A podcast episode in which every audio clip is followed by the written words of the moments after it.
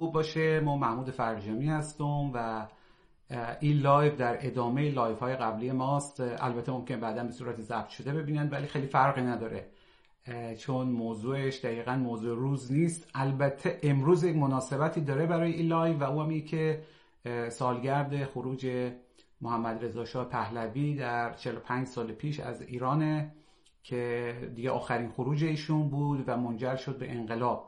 در واقع اگر تاریخ انقلاب سال 57 رو بخوایم بشماریم، امروز یک روز مهمیه که دیگه بدون شاه آغاز میشه و خیلی خیلی سریع هم در عرض کمتر از یک ماه به پیروزی انقلاب ایران منجر میشه که واقعا خیلی ها باور نداشتن به این سرعت نظام فرو بپاشه، ولی خب دیدیم که فرو پاشید. موضوعی که میخوام در موردش صحبت کنه مستند یا شبه مستند پرویز ثابتیه که در تلویزیون ماراتو پخش شد و احتمالاً این مستند رو دیدن. خیلی مستند جنجالی بود. این که میگم مستند واقعاً تسامحیه، یعنی همجوری بهش میگم مستند و الان فیلم مستند به معنای مصطلحش نبود، چون فیلم مستند فیلمی که از اسمش معلومه دیگه به سند و استناد مربوط میشه. این فیلم میشه گفت یک سریال تبلیغاتی بود که از شبکه مناتو پخش شد. واقعا این حرفا رو نمیگم به خاطری که حالا بکوبم ایره بگم نه مستند نبود، مثلا شبه مستند بود یا گفتگو بود. نه، ما فیلم‌های پروپاگاندا خیلی معروفی هم در تاریخ سینما داریم، مثل پیروزی اراده که برای هیتلر ساختن، یه خانمی ساخت و این فیلم هنوز هم به صورت یه چیز حتی میشه آموزشی یا در واقع تاریخ سینما ثبت یکی از بهترین فیلم‌های تبلیغاتی یا پروپاگاندا بود درباره رژیم نازی در اوایل کار.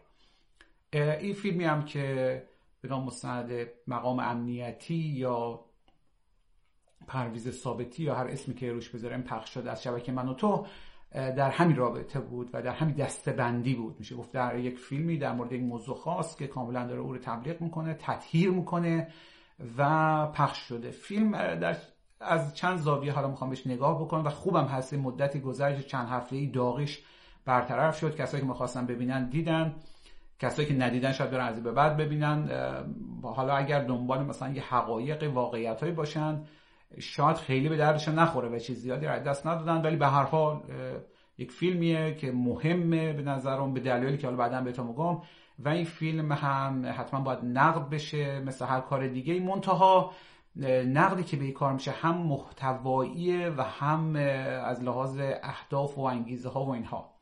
خب اول ببینیم که این مستند چی هست. این مستند 5 دقیقه‌ای بود که ببخشید 5 قسمتی که در 7 ساعت تقریبا از شبکه مناتو پخش شد. الان هم روی یوتیوب هست، اگر کسی بتونه این مستند رو ببینه میتونه در موردش اطلاعاتی داشته باشه. حالا حتما به صورت دانلود شده و تو شبکه‌های اجتماعی و اینها هم هست و فکرم نمی‌کنم که سازندگانش مشکلی داشته باشن، چون یک هدفی رسالتی مأموریتی داشتن که انجام شده. خب یک سری یادداشت برداشتم که خیلی جسته گریخته، ولی خب خاصیت ویدیوهای ما میگه که خیلی جسته گریخته است و یه دوستانی که گوش میدن یا میبینن و به ویژه توصیه می‌کنم که در شبکه یوتیوب ما رو دنبال بکنن. 2 تا کانال داریم در شبکه یوتیوب که میگم داریم، یعنی که به هر حال یه سری دیگه از دوستان هم کمک میکنن. یکی کانال شب چراغونه که حتما باشه آشنا هستن و یکی هم کانال اظهر دری وری که این کانال خیلی اسمش هم معلومه دیگه چه جوریه. اگر به تنوع کارهای ما و از شاخ به شاخ پریدن و اینها علاقه‌مند هستن، در واقع میشه به خودمون یا کارهایی که میکنم علاقه که نکنجکاوی دارن یا مثلا قابل نقد میدونن، توصیه میکنم که اینا رو دنبال بکنن. چون در اینستاگرام متاسفانه وقتی مطلبی رفت دیگه رفته، یعنی هم باگ‌های زیادی داره و هم قابلیت سرچ نداره و روزانه است دیگه. به همین خاطرم شاید خیلی به درد ما نخوره، اما اجازه بدن از موضوع پرت نشیم. در هر جایی که دارن میبینن خوب کاری میکنن. این مستند توسط آقای علی حمید ساخته شده که ایشون قبلا همکار صدا و سیما بودند. حالا نمیخوام سابقه کسی رو بکشم بیرون و مثلا از کارهایی که مقام‌های امنیتی میکنن، ولی خوبه بدونم که بک‌گراند فرد چیه. ایشون در روایت فتح هم که مال سپاه هست همکاری داشتن. چند تا مستند هم در مورد شخصیت‌های مورد قبول و مقبول جمهوری اسلامی ایران ساختن، من جمله مستندی درباره آقای متهوی، درباره آقای باهنر که هر دو اینها در اوایل انقلاب ترور شدن، الان هم به نام شهید باهنر، شهید استاد متهوی شناخته میشن. و به هر حال آقای حمید سابقه ایشون به صدا و سیما جمهوری اسلامی ایران برمیگرده و به ویژه همکاری با نهادهای مثل سپاه یا نزدیک به اون. اینم بد نیست بدونیم، چون در آخر شاید یک سری کدها رو برای ما باز بکنه که این مستند قصهش چیه و چرا ممکنه دقیقاً برخلاف چیزی باشه که بعضی دوستان سلطنت طلب یا دشمنان سلطنت طلب احساس میکنن و خیلی ذوق زده هستن. اگر اجازه بدید ما یه لیوان آب بخورم. البته اسمش جرعه دیگه، بعضی‌ها میگن آب. ببینید، حالا اتهام دزدیده شدن آرشیو صدا و سیما که به هر حال یک بسیار دزدی محتوایی معروفه، فکر می‌کنم در تاریخ هم چیز عجیب غریب باشه که کل آرشیو رادیو تلویزیون یک جایی رو بدزدی و دقیقاً اسمش دزدیه که به شبکه مناتو منتقل شد. علاوه حقوقی صدا و سیما جمهوری اسلامی ایران مالک حقوقش بود، در واقع مردم ایران، که خب دیگه صدا و سیما هم که میگن دیگه چیزی به نام رادیو تلویزیون رو تحت کفالت یا چه میدونم اسارت یه چیزی به نام صدا و سیما جمهوری اسلامی ایران قرار دادن که واقعا هم صدا و سیمای جمهوری اسلامی ایرانه با همه صفاتی که از جمهوری اسلامی ایران میدونیم. این مستندهایی که شبکه مناتو پخش میکنه عمدتاً بر همین فیلم‌های بسیار بسیار کم دیده شده یا اصلا دیده نشده که در آرشیو رادیو تلویزیون یا بعداً صدا و سیما بوده و به هر حال یک برگه برنده بسیار بزرگیه که هر شبکه‌ای داشته باشه. شنیدم که به مبلغ $40,000 اینا منتقل شده که بسیار بسیار مبلغ ناچیزیه. شما یعنی اگر بخواید چند دقیقه از شبکه تلویزیونی یا در واقع آرشیو پته در انگلستان استفاده کنیم برای مستندات، باید چند هزار دلار، چند $10,000 گهگاهی بدین و دیگه خودتا ببینن دیگه چند هزار یا شاید چند $10,000 ساعت آرشیو یک جایی رو به یک جایی منتقل کردن چه موضوعی داره. ظاهرا صدا و سیما هیچ مشکل نداره، اصلا صدا و سیما در بعضی جاها به نظر میاد به طرز عجیبی با شبکه مناتو همکاری داره. حالا آقای علی حمید چی؟ خب یک چیز ساده که میشه در مورد مسائل صدا و سیما گفت، به راحتی صدا و سیما به عنوان یک نهاد حقوقی میتونست از شبکه مناتو شکایت کنه از شاید 10 سال قبل، از 10 سال پیش، ولی انگار صدا و سیما بعدش نمیاد. حالا در ادامه میبینم که شاید یک سرنخی داشته باشیم از اینکه چرا آقای علی حمید از صدا و سیما فیلم رو میسازه یا چرا آرشیو صدا و سیما دست شبکه مناتوه و ازش در این همه مستند، چه مستند، پروپاگاندا، نمیدونم تونل زمان استفاده میشه و هیچ اعتراضی هم از طرف صدا و سیما نیست. البته ما که راضییم به هر حال اینا پخش بشه، ولی خب اگر بخوایم چیزی کدگشایی بکنیم، چون خیلی خود دوستان هم علاقه‌مند به کدگشایی و رهیابی نمیدونم انگیزه ها و اهداف هستن، بد نیست توجه بکنه. عرض کردم که این مستند ساز سابقهش ایه خود شبکه مناتور که میدونیم که شبکه که عموماً منسوب بود به سلطنت طلبها. این شبکه یه جوری که خودش گفت در اواخر ژانویه سال 2024 میخواد به فعالیتش خاتمه بده که میشه تقریباً 2 هفته دیگه از زمانی که ما دارم صحبت میکنم. واقعاً نمیدونم که این شبکه به کارش خاتمه بده یا نه، ولی به هر حال میشه گفت که مغشوش‌ترین، ناشفاف‌ترین شبکه‌ای هست که با این میزان مخاطب، نه شبکه‌های حالا کوچولو و گوشه کنار و محلی، یک شبکه میشه گفت جهانی با این میزان مخاطب هیچ توضیحی در مورد منابع مالیش نداره. یعنی اگر شما یک شبکه دیگه در دنیا پیدا کردین که مخاطبش میلیونی باشه و هیچکی ندونه به هیچ عنوان، حتی به دروغ، که پولش از کجا میاد، بیاد ما به شما یه جایزه بده. میگن از طرف سلطنت طلبها حمایت میشه، ولی ما کارش سلطنت طلبها رو دیدم دیگه در لس آنجلس، دیگه مشهور خاص و عام هستن و مایه شوخی و خنده. ولی صحبت هایی هست در مورد اسرائیل، در مورد سایر جاها. حالا باز به اونام کاری نداریم، واقعا میشه به اونام کاری نداریم به خاطر اینه که بیش سند مدرکی نیست، همینجوری هست دیگه. بعضیا میگن خب چون دیگه بدنامتر از عربستان سعودی که شبکه ایران اینترنشنال که ما واقعا نمیدونم چرا اسم ایران رو استفاده کرده، بدنامتر از سعودی که اون شبکه داره خب علنا میگه ما با سعودی در ارتباطیم، فقط یک کشور اونم اسرائیل، حالا اگه نگیم جمهوری اسلامی خب اون یک بحث دیگه، و در حمایت بیچونه چرایی که این شبکه و مجریاش به صورت شخصی در شبکه‌های اجتماعی گرفتن، خیلی‌ها میگن که از اسرائیل حمایت می‌شده که در اصل من نمی‌دونم چرا اسرائیل می‌خواد تعطیلش بکنه، ولی به هر حال حمایت این شبکه اون جوری که از ظاهر برمیاد از رژیم پهلوی و سلطنت طلبها خیلی چیز واضحیه و به همین خاطر شاید بعضیا میگن سرمایه شدیدن. البته ما ندیدیم که حالا سرمایه‌ای مثلا رضا پهلوی حتی مثلا $5000 به زلزله زده‌ها کمک بکنه، ولی بزنین از اینا خیلی سریع رد شه.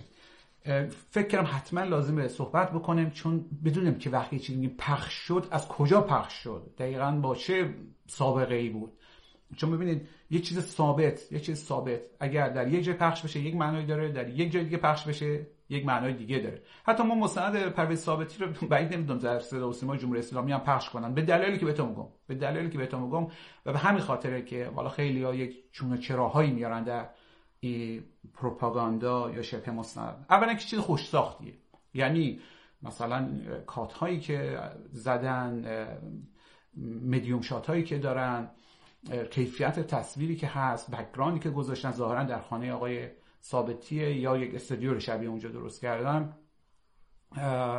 بالاخره یک فیلمی که ساخته میشه خیلی بایستی در این موارد هم حواسش باشه که بصری بتونه افراد رو جذب کنه، چون که یک مستند سیاسی مثلا یا یک مجموعه سخنان طولانی اگر خوش ساخت نباشه خب افراد حوصله‌اش سر میره. از این جهت در مجموع معلومه که کارگران و تیم ایکاره ان که خب همونجوری که عرض کردم در مورد بزرگوار خب سابقه هست، ایشون مستند ساخته، این کار رو بلده و فکر کنم 4-5 سال هم هست ایشون از ایران خارج شده و به شبکه پیوسته.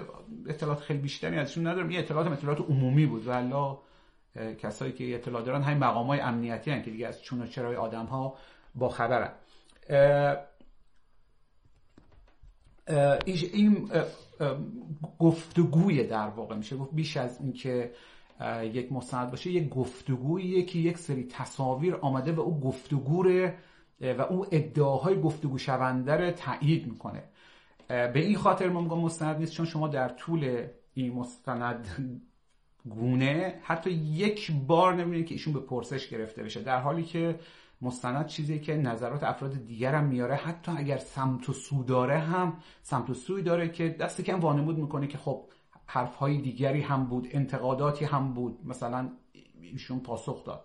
و اصولا مستند در مورد یک موضوعیه، در مورد یک شخص، نه در مورد ادعاهای یک شخص و قراره که از جوانب مختلف بسنجه. این مثل همون کتاب در دامگه حادثه که گفتگویی از عرفان قانعی فرد با پرویز ثابتی و نه فقط پرویز ثابتی هیچ جایی به پرسش گرفته نمیشه، یعنی پرسش چالشی، بلکه خود گفتگو کننده هم مثلا میگه نظر شما در مورد چپهای خائن به میهن فلان فلان شده چیست، که اگر پرویز ثابتی به فرض میخواست چیز دیگه‌ای بگه دیگه خود گفتگو کننده خودش میگه که چی هست. در وهله اول مشخص است این گفتگو دقیقاً درباره چیه، یعنی ما میگم درباره پرویز ثابتی ولی درباره انگار میگه که ساواک هم هست. خود مستند شبکه منتو در توضیح مستند نوشته که این در مورد وقایعیه که به انقلاب، البته نوشته وقایع منتهی به 57، اسم انقلاب رو هم سعی می‌کنن نیارن، شورش بگن، طغیان بگن، خب حالا هرچی، همون 57 نوشته که این در مورد وقایع یک منجر به اونجا شد. در مورد وقایع معمولا با یک نفر صحبت نمی‌کنن و اون هم دقیقاً چیزهایی رو بگه که تقریباً همه باهاش مخالفن.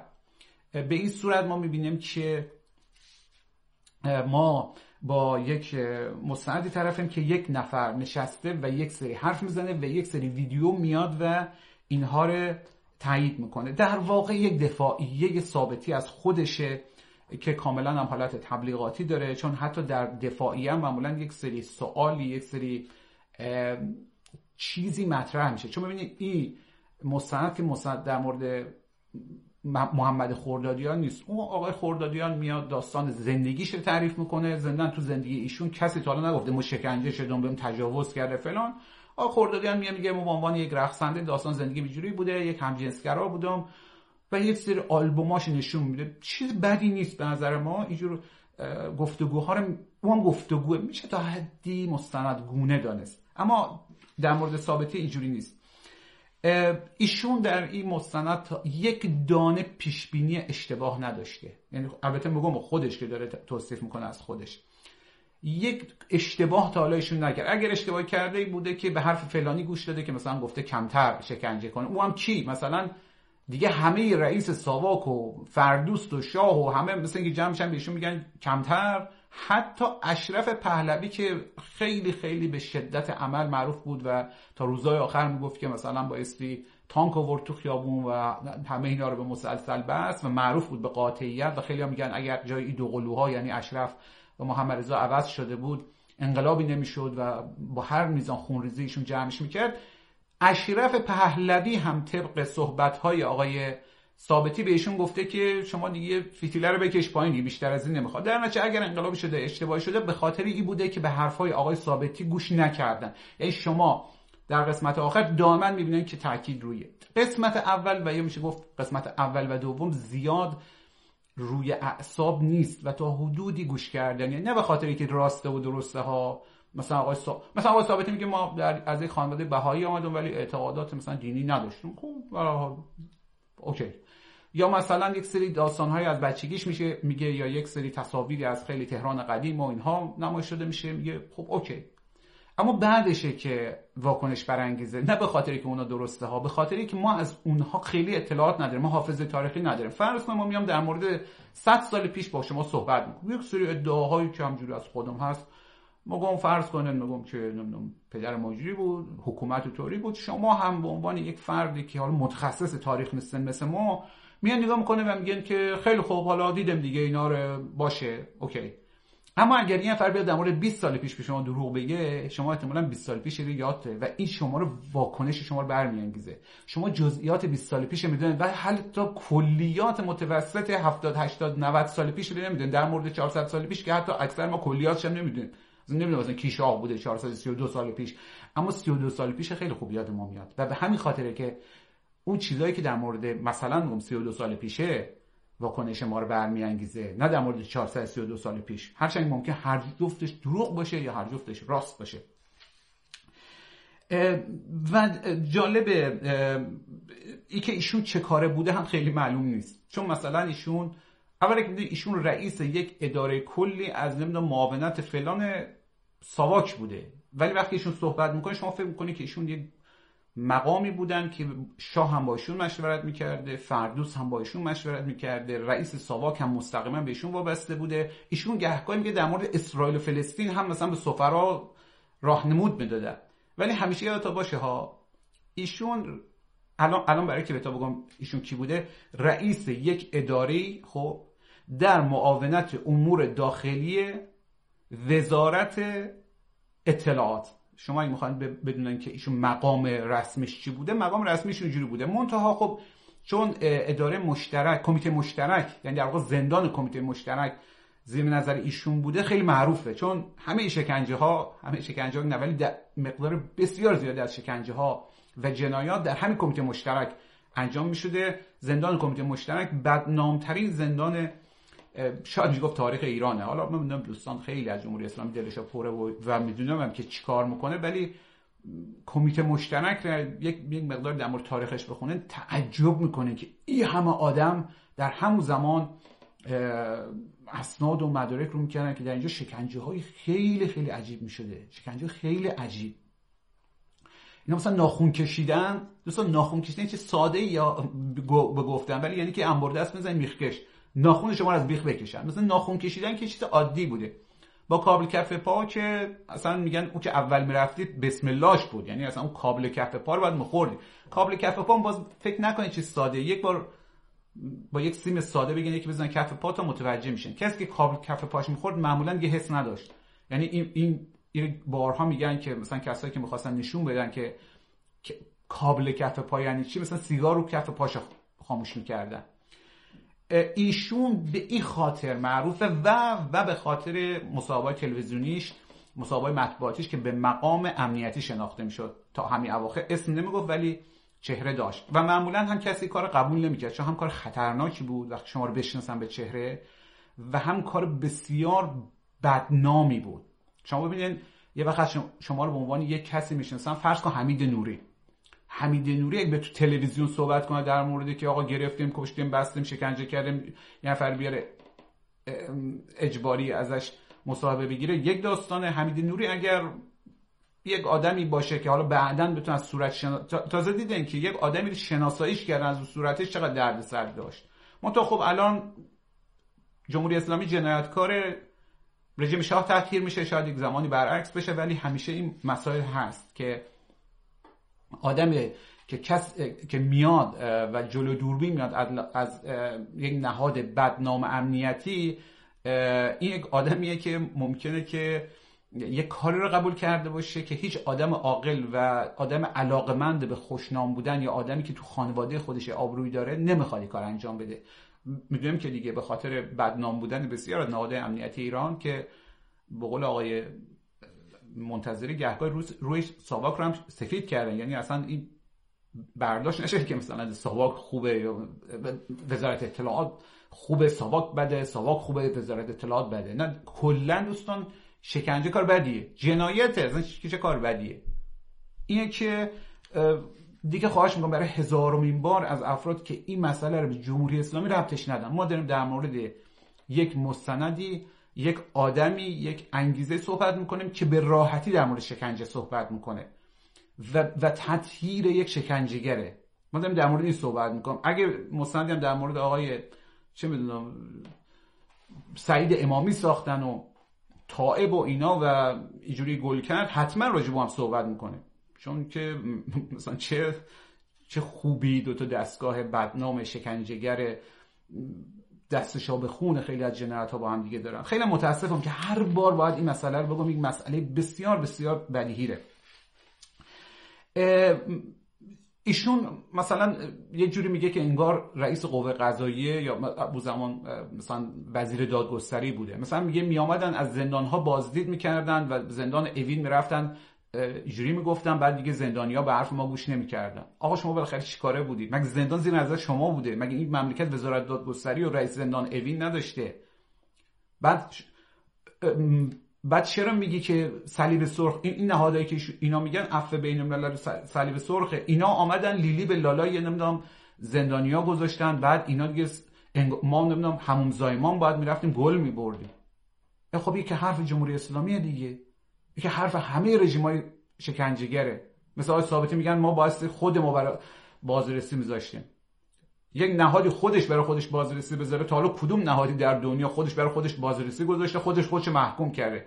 نهایتا گفتن مثلا فلان جا آجرش کجه، نمیدونم فلانش راسته. ساواک که نمیاد برای خودش بازرس بذاره بعد میگه خود ساواک شکنجهگره. اصلا نهادهایی که میگن مثلا در سال 1975 صلیب سرخ جهانی و سازمان عفو بین‌الملل یک گزارشی میدن که اصلا عجیبه، میگن موارد بسیار نادر شکنجه، نادر منظورش از لحاظ کیفیت شکنجه بوده نه کمیتش، و میگن هیچ نهادی الان به بدنامی این نهادهای ساواک نیست. زندان کمیته مشترک که اصلا جای شکنجه بوده، یعنی ببین اوین جای شکنجه نبوده، در اوین هم خدمت افراد می رسیدن، ولی زندان کمیته مشترک اصلا شکنجهگاه بوده. و ایشون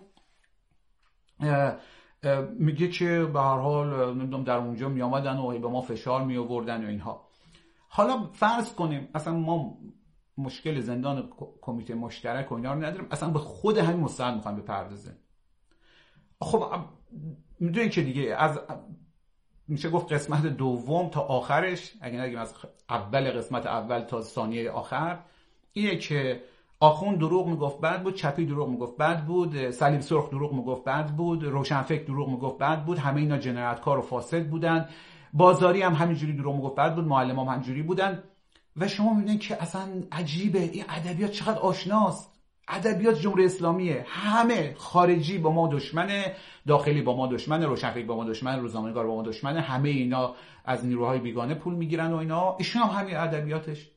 و بعد جالبه که یک عده‌ای که به خاطر احتمالاً به احتمال خیلی زیاد لج جمهوری اسلامی افتادن دنبال حرفا، اونها هم همین میگن، یعنی این نمیفهمید، اون یکی نمیفهمید، اون یکی خائن بود، یکی از بیگانگان پول میگرفت، قدرت‌های بزرگ همش با ما لج بودن.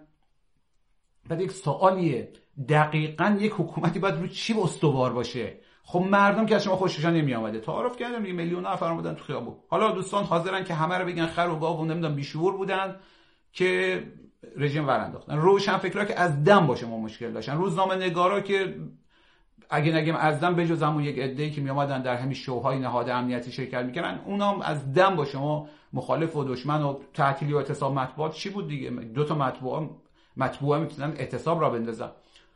بعد یاد یک جوکی میافتم، میگن که ببخشید خیلی مؤدبانه نیست، میگن یک بابایی در لب حوض خانه‌ش نشسته بود و داشت یک پسری رو دستش گذاشته رو میگفت که ببین شهردار شهر میشناسی؟ گفت بله. گفت ببین ما با این خوابیدم، یا در واقع این با ما خوابید، به هر حال فلان کارو براش کردم شد شهردار.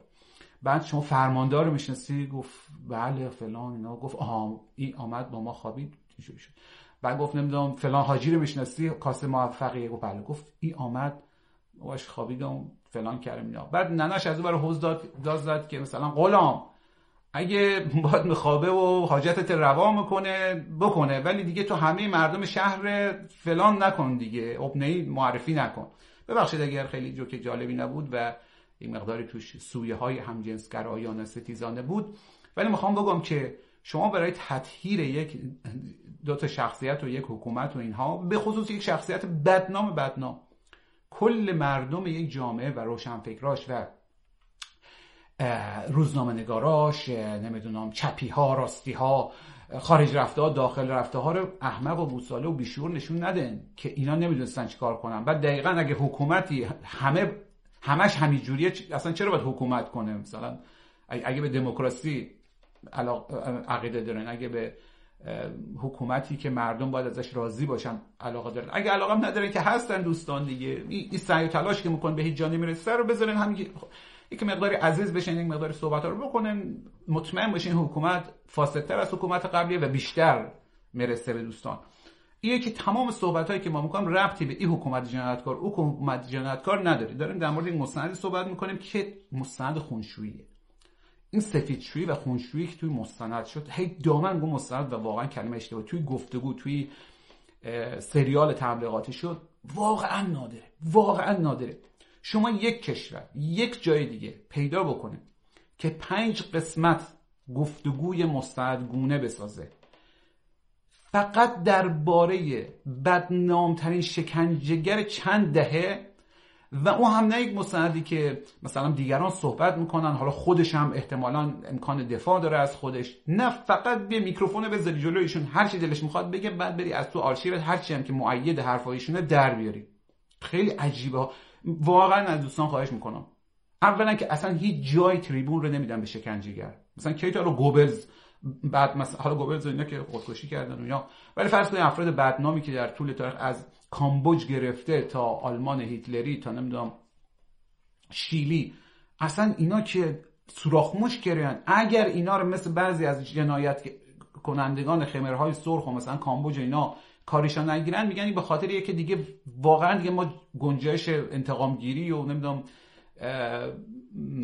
زندان انداختن و اعدام کردن اینا رو نداریم، باشن دیگه برن جای منزویشن، نه اینکه بیان در موردش پروپاگاندا بسازن.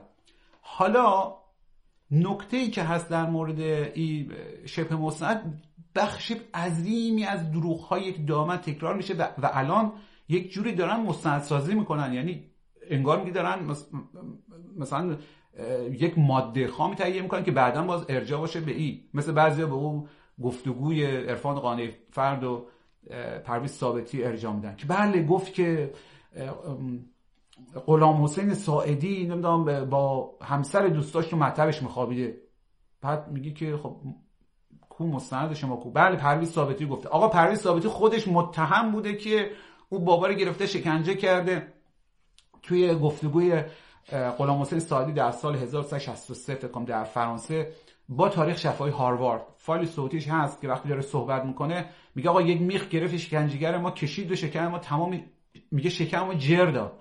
بعد اون گفتگو کننده که از طرف دانشگاه هاروارد میبینه، میگه بله آقا دارم میبینم، یعنی پیرن زده بالا.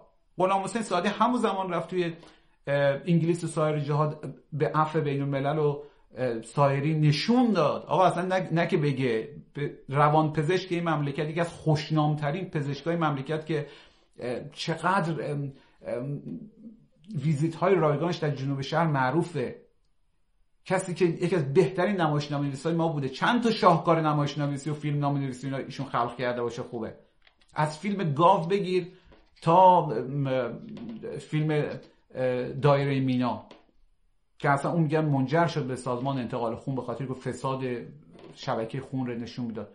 بعد جالبه یک عده باز اینا رو میگن مستند، آقا مثل این که رئیس شکنج لاجوردی زنده بود الان، بعد میومد میگفت که مثلا آره فلانی یکی از خوشنامان فرض کن فضای روشنفکری ایران رو انداختن زندان، اون رفته نمیدونم شکایت کرده دستش اینا، بعد لاجوردی بعد میگه که بله ایشون مثلا به همسلولیش تجاوز کرده بود. بعدا یه عده بیان حرف لاجوردی رو بکن سند. آقا لاجوردی خودش متهمه، لاجوردی خودش جنایتکاره، لاجوردی که نمیتونه که سند باشه، حتی جنایتکار نباشه. الان ما در مورد دشمنام مثلا میگم که بله فلانی رو زدم تو گوشش به خاطر اینکه از خانم ما دزدی کرده بود. بعد یه عده میگن خب سند و مدرک کو توی دادگاه یا توی افکار عمومی، میگن خب محمود گفته. آقا خب ما که حرفم که چه صحتیتی داره؟ مگه که یه عده بیمار باشن، مگه یه عده نادان باشن، مگه که یه عده چنان نفرت صورت کور کرده باشه اینا رو که نتونن دیگه اصلا تشخیص بدن که دارن چی کار میکنن، در مورد چی صحبت میکنن. اقدر این نکات که نوشتم زیاده. بعد آقا شما خوب همه بد. ببین هر جایی که امنیت برقرار بوده، حالا از نظر خودشا به راهنمودهای ایشون گوش داده بودن، خوب شکنجه کرده بودن، خوب مدیریت کرده بودن. هر جا که بد بوده به حرفای ایشون گوش نکرده بودن. بالاخره شما مسئولیت پذیرید کجاست دیگه؟ اگه شما یک مقام امنیتی بود. بعد جالبه شما در طول 10 سال، در طول 5 سال چه صعودی کردی در ساواک؟ آخه یک نفر که اینقدر خوبه، اینقدر داناست، اینقدر آگاهه، اینقدر امنیت برقرار میکنه، نمیشه که رئیس یک اداره بشه همجور رئیس و اداره بمونه دیگه، بعد بره بالاتر دیگه. چجوری که شما بالاتر نرفتی؟ خب اگه بگیم باز میگن که نمیدونم حق کشی بوده، نمیدونم ایشون خودش میگه دیگه، رئیس ساواک اومد صحبت کرد برای مدیران شهرستانا، بعد رفتم پشت تریبون گفتم که حالا ایشون مثلا دریوری میگن. آقا شما اصلا مثل که کار اداری هم بلد نبودی. اگه واقعا راست میگی به ما که اینا خیلی وقتا دادن زرته در بازار مسگران و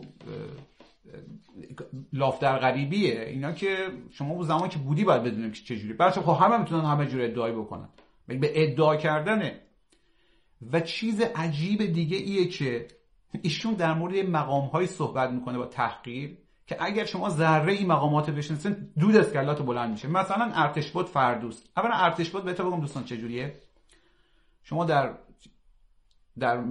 ساختار نظامی مثلا درجه دار داری، بعد ستوان داری، اون میشه 1 2 3، بعد میاد سروان میشه، بعد میاد سرگرد میشه، بعد سرهنگ 2 میشه، بعد سرهنگ تمام میشه، بعد سرتیپ 2 میشه، بعد سرتیپ تمام میشه، بعد سرلشکر میشه، بعد سپهبد میشه، بعد ارتشبد میشه. ارتشبد یعنی کسی که توانی داره که یک ارتش رو فرماندهی کنه. یعنی میشه شما یک ارتش رو میتونی بسپاری به ارتشبد دیگه. واقعا فکر نمی‌کنم از این بالاتر باشه، بماند که بعضی وقتا مثلا یک تیپ مسپرن به سرهنگ. اصلا کل ارتش که یک زمان دست سرهنگ سیاد شیرازی بود دیگه، به هر حال شما نگاه. ولی ارتش بود یه ارتش بود عادی نیست. ایشون تنها کسیه که رضا شاه این شایسته دونسته که با پسر خودش بفرسته به فرنگ.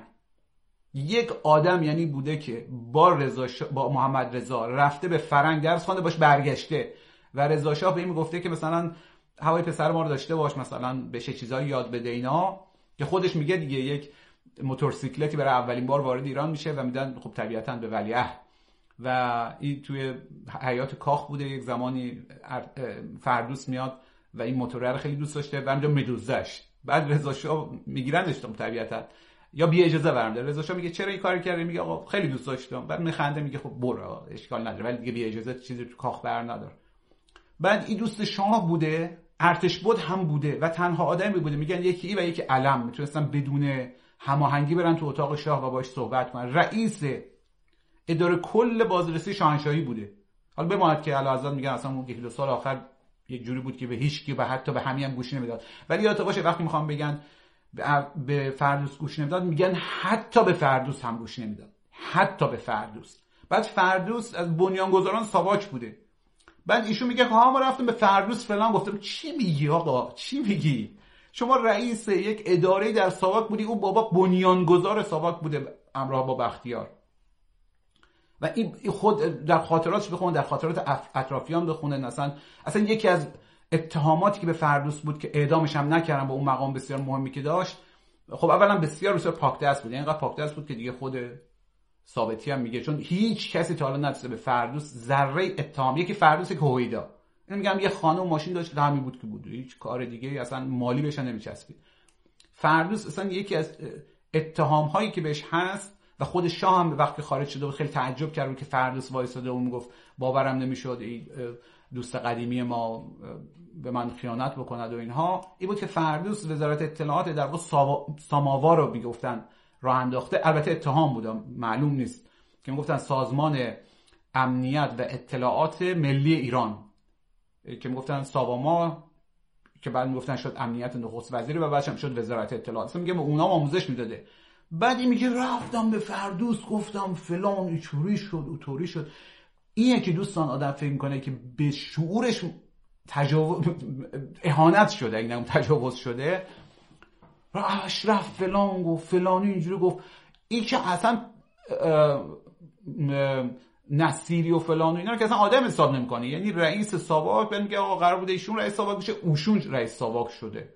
اینا هم که میگم دیگه در زمره همون لاف در غریبی و فلانه.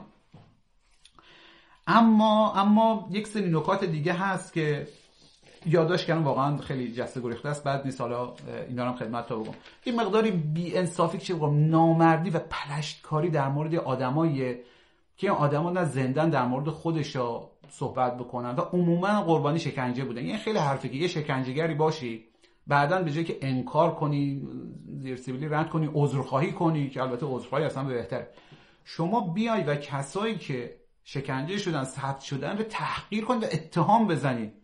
از جمله اتهاماتی که حالا اینجا ایشون تکرار نکرده، اگرم تکرار کرده سانسور کردن، در مورد هما ناطقه. هما ناطق در یک از چیزایی که ثبت شده تعریف میکنه که ایره با یکی از دوستان مردش، حالا مطمئن هستم نامزدشانه، از جلو دانشگاه تهران میگیرن و به چند روز کتک میزنن اینا رو و با نمیدونم باتون بهش تجاوز میکنن یا چیز شبیه این، چون انقدر بد بود اصلا واسه بخوام خیلی دقیق نخوندم.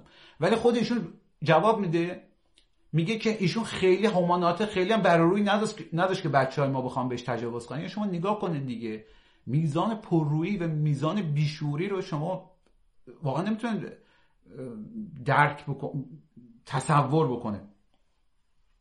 بعد لاجوردی یک روسری دوزی بود که در زمانش رو گرفته بودن، شکنجهش کرده بودن، میگن کسایی که شکنجه شدن خیلی استعداد دارن تبدیل بشن به شکنجهگر. شما یه آقای دانشکده حقوق و رفته را کی عقده‌ای کرده بود؟ کی به شکنجه واداشته بود؟ کی نفرت کاشته بود در دلت؟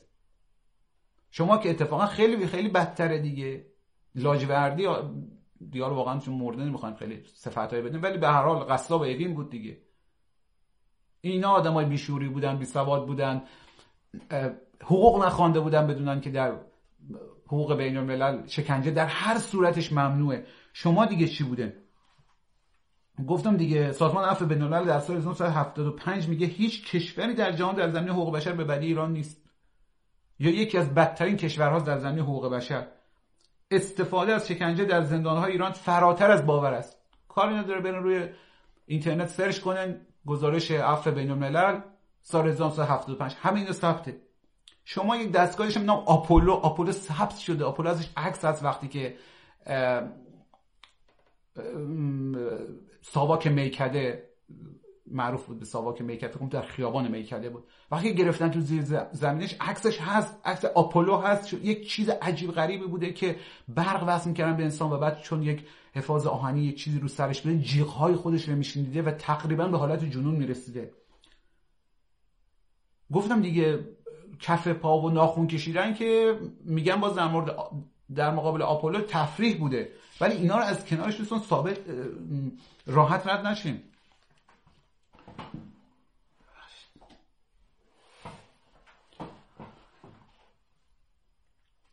یا مثلا دامن پای هویدا، بالاخره توی یک گفتگو حتی وقتی که دارن اسم میبرن از اکثر افراد، به خصوص افرادی که درگذشتن، بایستی یا فرصت حضور به خودش یا نماینده‌هاش داده بشه یا یک سوال چالشی حداقل انجام شه. یک آدم شکنجهگر بدنامی همجوری درست میکروفون گذاشتن داره حرف میزنه. میگه مثلا مقدم رئیس ساواک گفت آقا رفتار تا رو تصحیح کنه، بعد ما گفتیم آقا دیگه حموم زایمان بگیریم گل ببریم، بعد ما به رؤسای مثلا گفتیم شهرستان ها بعد از سخنرانیشون رفتیم گفتیم آقا خیلی هم ایشون تحویل نگیرن، که اگر همینجوری بوده شما خلاف کردی، شما هنوز به عنوان کارمندی که به خصوص کارمند امنیتی که خلاف دستور رئیس انجام داده شما متهمی، به ویژه ای که میدونم که به کجا ختم شد. آخه شما که نمیشه که همه خوبی ها، ایشون که اصلا اساره تمام فضایله. و اگر شاه هم ببین واقعا بریم میگم که شاید جمهوری اسلامی هم دست داشته باشه، یعنی واقعا شما نگاه نکنین یک عده نگاه کردن به به چهچه گفتن، اکثر مردم اینقدر شعور دارن، اینقدر حافظه دارن، اینقدر درایت دارن که بدونن که یه شبکه، یه گروهی، یک جریانی وقتی داره از شکنجه حمایت میکنه وقتی حاضر همه رو به لجن بکشه، حتی شاهه که بگه یک شکنجهگری خوب بوده، عالی بوده، خب اعتمادش از دست میره. یعنی واقعا بهت بگم در دراز مدت و نزد عقلا ضربه این که کارهای مثل این مستندگونه پروپاگاندا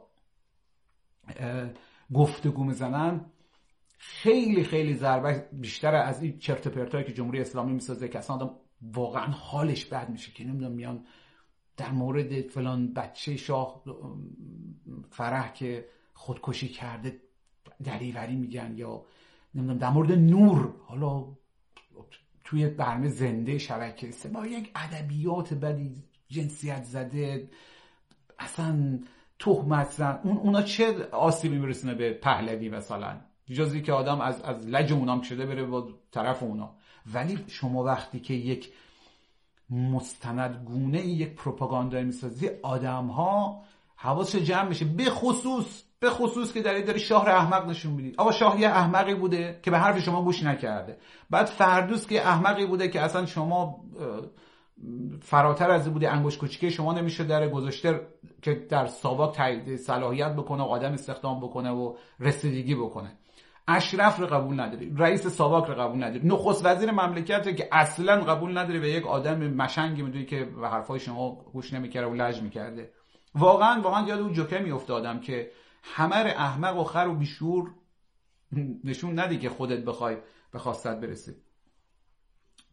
این که دیوانه بوده و که ناسپاس بوده. حالا بماند که تاریخدان ها این یکی رو واقعا نمیخوام خیلی واردش بشم، ولی میگن که اصلا از کسی که مسعود رجوی رو از لیست اعدامیا در آورد در همون ماجرایی که چند نفر میخواستن به همراه گل سرخی اعدام بکنن، آقای ثابتی بوده که بسیار بسیار مسئله مشکوکه و میگن نشانه ساخت و پاخت مسعود رجوی با پرویز ثابتی بوده، چون میدونن که ایشون کاملا در زمینه اعدام ها، پرونده سازی، شکنجه صاحب نفوذ بود. یعنی فکر نکنید که رئیس اداره فلان ساواک مثلا رئیس اداره بایگانی بوده، نه، اتفاقا ایشون رئیس اداره شکنجهگرا بوده، امنیت داخلی، هر اسمش که میخوام بذاریم. بعد جالبه ایشون شاه رو یک آدمی معرفی میکنه ضمن اینکه آخرش میگه بله خاندان پهلوی چنان بودن. ولی من از شما میپرسم اینکه حالا یک نفری که در یک رژیمی مسئولیت داشته چیزی بگه که خب ما میدونیم دیگه، مثلا آقای طائب یا آقای لاجوردی بیاد بگه 30 سال 40 سال بعد که از همم طلبکاره بیاد بگه جمهوری اسلامی ازش راضی بودن، خب سرم که ازش راضی بودن چه اهمیتی داره. ولی اون نفری که در آینده رو صحبت میکنه، شکنجهگری که داره 40 سالگی صحبت میکنه، تو صحبتاش همه رو ابله نشون بده. خامنهای ابله بوده، خمینی ابله بوده، مصطفی نمیدونم پور محمدی ابله بوده، خاتمی ابله بوده، همه اینا ناسپاس بودن. همه اینا اگه به حرف ایشون گوش میدادم 40 سال بعد از اون صحبت می‌کنم جمهوری اسلامی بر نمیافتاد. خب الان نسبت به اینکه ایشون دو کلمه بگه بله خیلی رژیم خوبی بود ما از اینا خیلی راضی‌ام، با اینکه بیاد دو ساعت تمام نشان بده که اینا آدم‌های ناسپاسی بودن، اینا آدمایی بودن که قدر شکنجهگر محترم و تحلیلگر بزرگ جهانی رو ندونستن، از شاهش بگیر تا رئیس ساواکش تا ارتش بودش تا نخست وزیرش، ای که آبروریزی بیشتریه. که اینجایی که بعضیا میگن که ممکنه صدا و سیما جمهوری اسلامی و اون نهادهای امنیتی بسیار باهوشش در زمینه رذالت که میگم دیگه جمهوری اسلامی واقعا یک ید طولایی داره دیگه، در زمینه به گند کشیدن اپوزیسیون که واقعا خوب عمل کرده، آیا ممکن نیست این جریان بر چه اولش ماجرای صدا و سیما و آقای حمید و نمیدونم روایت فتح گفتم؟ واقعا به نظر شما اگر یک مستندی ساخته بشه اصلا پرویز ثابتی چه اهمیتی داره؟ خیلی‌ها که اصلا اسمش نشینده بودن و اونایی هم که می‌خواستن از خوشش بیاد قبلا تصمیمش رو گرفته بودن. اونا اصلا قبلا از هر شکنجهگری در دوره شاه و هر کس که بیشتر کش و هر کس که میگفت بیشتر تانک بیاریم تو خیابون، بیشتر نمیدونم ناخن بکشیم، اونا که از اون که حمایت می‌کردن. ولی کلیتش برای میلیون ها ده ها میلیون آدم دیگه اگر این مستند ببینن، حالا الان فرض کن میلیون ها نفر دیگه، شما شاه و خواهرش و فرح و رئیس ساواکش و ارتش بودش و 13 سال نخست وزیرش ابله و ناسپاس و ساده‌لوح نشون بدی، بیشتر در راستای جمهوری اسلامی یا مخالفان سلطنت طلبیه یا کسایی که دوست دارن آبروی شاه بره یا فکر میکنن که آبروش رفته باید فاش بشه.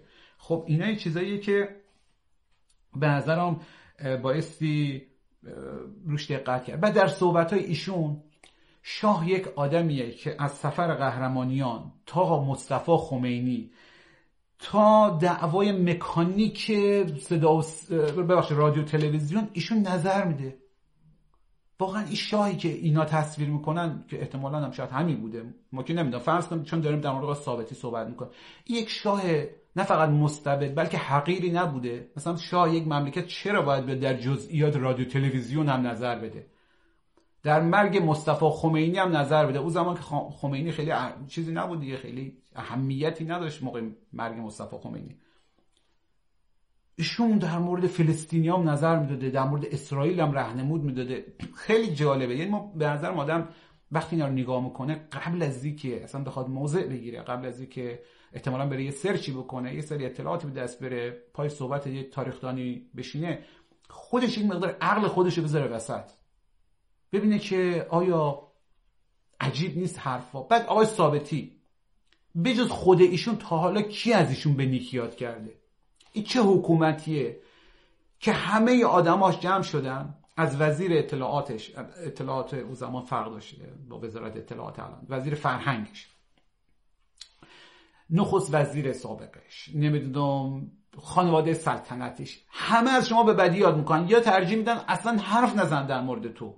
خب خیلی عجیب نیست به نظر شما دوستان؟ یک جایی از قابل اعتماد یا غیر قابل آبروریزی از رژیم پهلوی، خود رژیم پهلوی نام ببرن که از آقای ثابتی حاضر باشن یاد بکنن و این یاد کردن تبرئه نباشه که آقا ما با هیچ ارتباط نداشتیم و ما هیچی نبوده.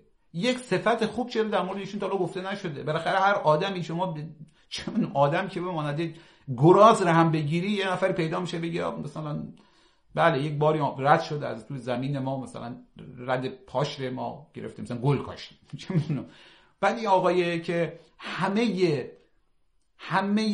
امنیت زمان شاه ظاهراً مدیونه ایشون بوده و ایشون اینقدر کارای خوب میکرده و میامده تو تلویزیون خوشتیپ بوده، کروات میزده اینا، چون بعد دوستان من انگار میگه شکنجه بستگی داره که کی بکنه. مثلا اگه یقش اینجوری بسته باشه خیلی آدم نامرد پس فطرتی، اگه کروات زده باشه شکنجهگر خوبی. این آدمی که اینقدر میامده تو تلویزیون سلبریتی بوده اینا، خب یک آدمی پیدا بشه که ازشون تقدیر بکنه دیگه. از این از این سلطنت طلبای عجیب غریب و فعلی صحبت نمی‌کنه، ما اینا که کلا یک ژانر جدایی ان.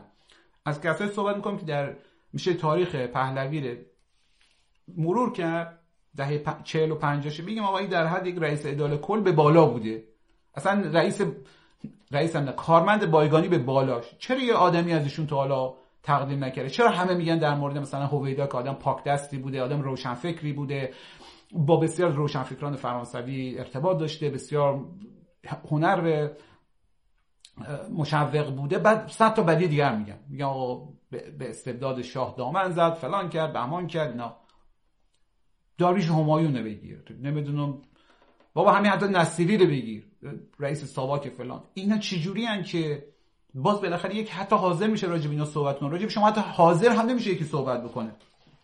بعد آخراش تا مملکت تقریبا به توق خورده ایشون فرار برقرار گذاشتن کنار، رفتم وزارت امور خارجه ببینم کجا جاش خالیه. برو شما فکر بکن دیگه، مقام امنیتی اصلا بدنامم نه، شکنجهگرم نه، رفته وزارت امور خارجه انگار میگه که اینجا صفیه، مثلا صف یکی داره، بعدشون رفته جلوی صف ببینه کجا خالیه بره. خب اگر شما راست میگی یک حکومت سر تا پاش فساد بوده دیگه، که سفیرش رو هم میرفتن یکی ببینن خالیه، یک یه آدم شکنجهگری بفرستن بره. مثلا لاجوردی وقتی که از اوین گذاشتنش کنار، به جایی که برگرده به اون بازار رو روسری دوزی بکنه که خب ایشون واقعا برگشت، پا میشد میرفت وزارت امور خارجه ببینه کجا خالیه. آقا یک سفارت مکزیکی به ما بده دیگه، والله حتی جمهوری اسلامی هم چیزاش نکرده.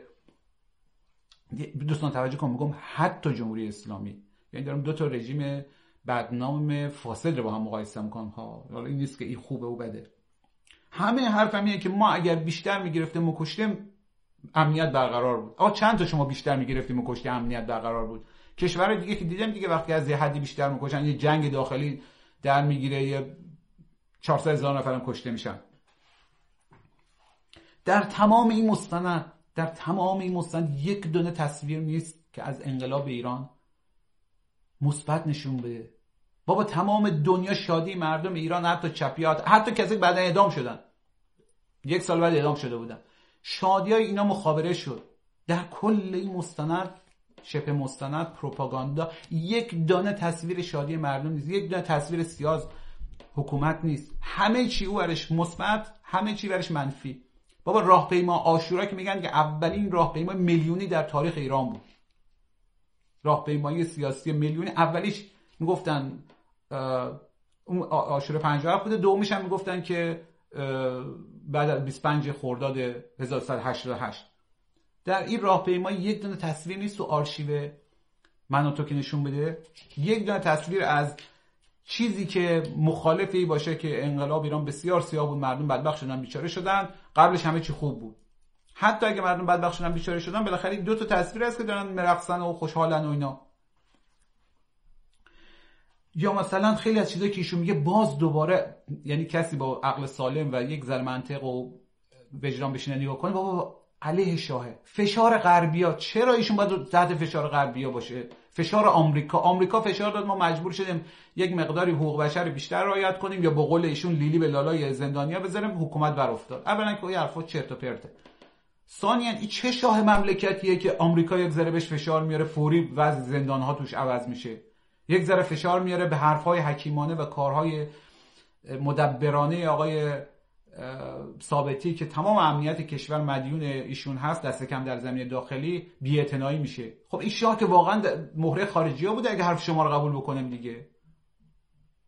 ایناست که دوستان میگم اگر یه مقداری تو بقولم بیگ پیکچر نگاه کنه، انگار اینایی که میگن یه چیزی بود که انگار نهاده امنیتی ایران تو پاچه اینا کردن، بیراه هم نیست، میشه حداقل در موردش فکر کرد. و ضمن خیلی چیزا خنده‌دار بعداً در اومده که خیلی خنده‌دار نبود، ولی هر چقدر مضحک باشه این ادعا، اینا رو بذاریم کنار هم دیگه، به نظرم خیلی جدی میشه به فکر کرد که این چه تصویری از شاه این مستند ساخته، این مستندگونه ساخته. خیلی موردایی که نوشته بودم زیاده دیگه، واقعا نمیخوام بیشتر از این وقت شما رو بگیرم، فکر کنم یک محدودیت زمانی هم داره. و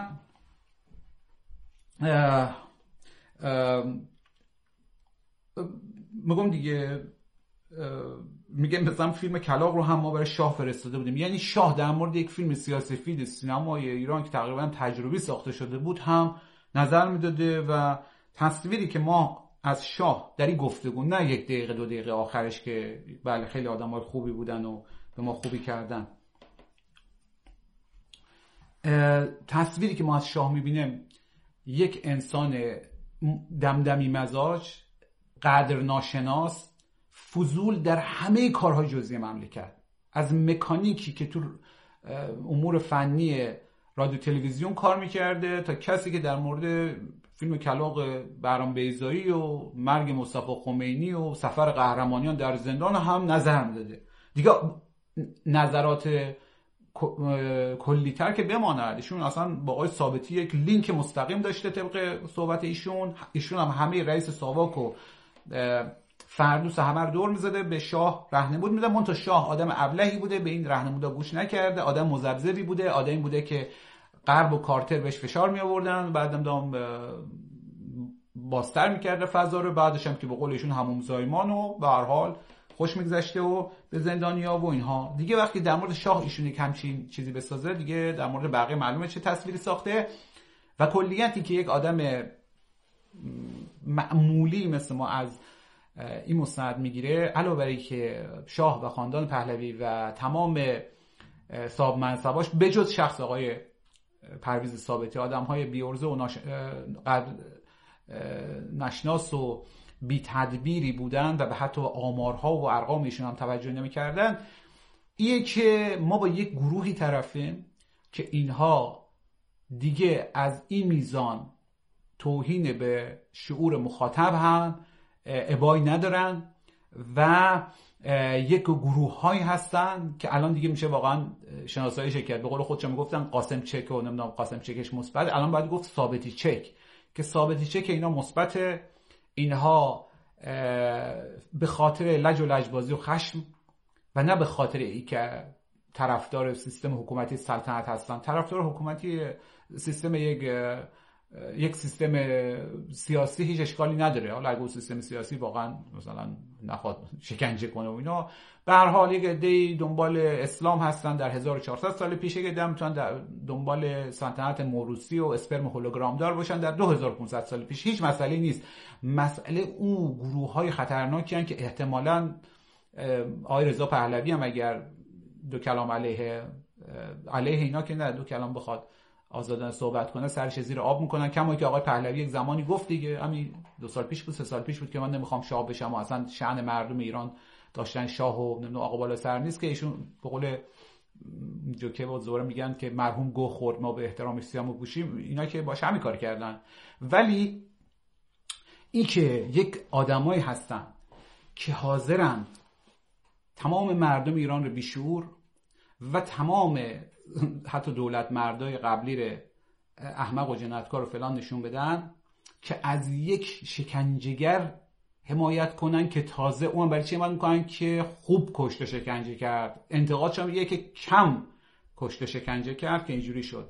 اینه که در بلند مدت اگر ببینیم، این مستند بسیار به ضرر سلطنت طلبها بود، بسیار به ضرر خاندان پهلوی بود، که واقعا اگر خاندان یه ذره‌ای به شعور خودش، حالا شعور ما که نه، و تاریخچه خودش را توجه داشتن، به شدت اعلام تبرئه به قول معروف چی میگن تبری میکردن از این. کما اینکه افراد نسبتا خوشدام خاندان پهلوی و وابستگانشون مثل خانم فرح دیبا هیچ وقت در این مورد اظهار نظر نکردن، هیچ وقت اجازه ندادن که پرویز ثابتی بهش نزدیک بشه. همیشه هم تو خاطرات اطرافیان مثل علم و فرزناست که خانم فرح دیبا به عنوان آدمی که دوست داشت آزادی مطبوعات بیشتر بشه، کانون پرورش فکری رو حمایت میکرد. به هر حال از بستگانش قطبی در صدا و رادیو تلویزیون بود که خیلی عملکرد خوبی داشت، همیشه با ساواک مشکل داشت، به خصوص همین اداره امنیت داخلیش که اونها اگر کسی مثلا روزنامه‌نگاری رو خانم دیبا به حضورش میپذیرفت و یه گفتگو میشد، بعداً میگرفتن اون بنده خدا رو چوب و فلکش میکردن که چرا جرأت کردی بری اونجا و چرا باشون صحبت کردی. خیلی خیلی درگیری داشت ایشون با همین بند و بستات که آقای ثابتی هم جزو اونا بود و یک مدیری بود در اونجا، نه اینکه خانم دیبا یا آقای پهلوی، محمد رضا پهلوی، به هر حال اینا در شأن خودشا بدونن که با یک همچین آدمی وارد کلکل بشن یا او بهش رهنمود بده. منتها مزاحمت میتونست برای روزنامه‌نگارا و اطرافیان و اینها ایجاد بکنه. عرایزم دیگه تمام یک سری نکات که نوشته بودم فکر کنم گفتم. اگر شما نظری دارین که حتما نظری هم دارین لطفاً به صورت کامنت بنویسین.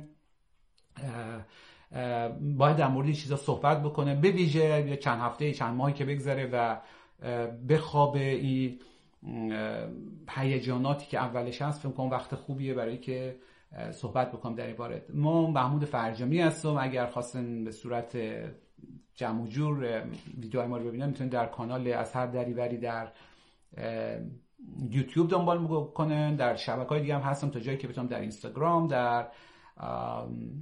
در کانال تلگرام هم این مطلب رو میذارم. ولی همجوری که گفتم جمع و جوری و سندیت و سرچ و اینهاش و کامنت هایی که حتما میخوام در یوتیوب. خیلی ممنون از توجه شما.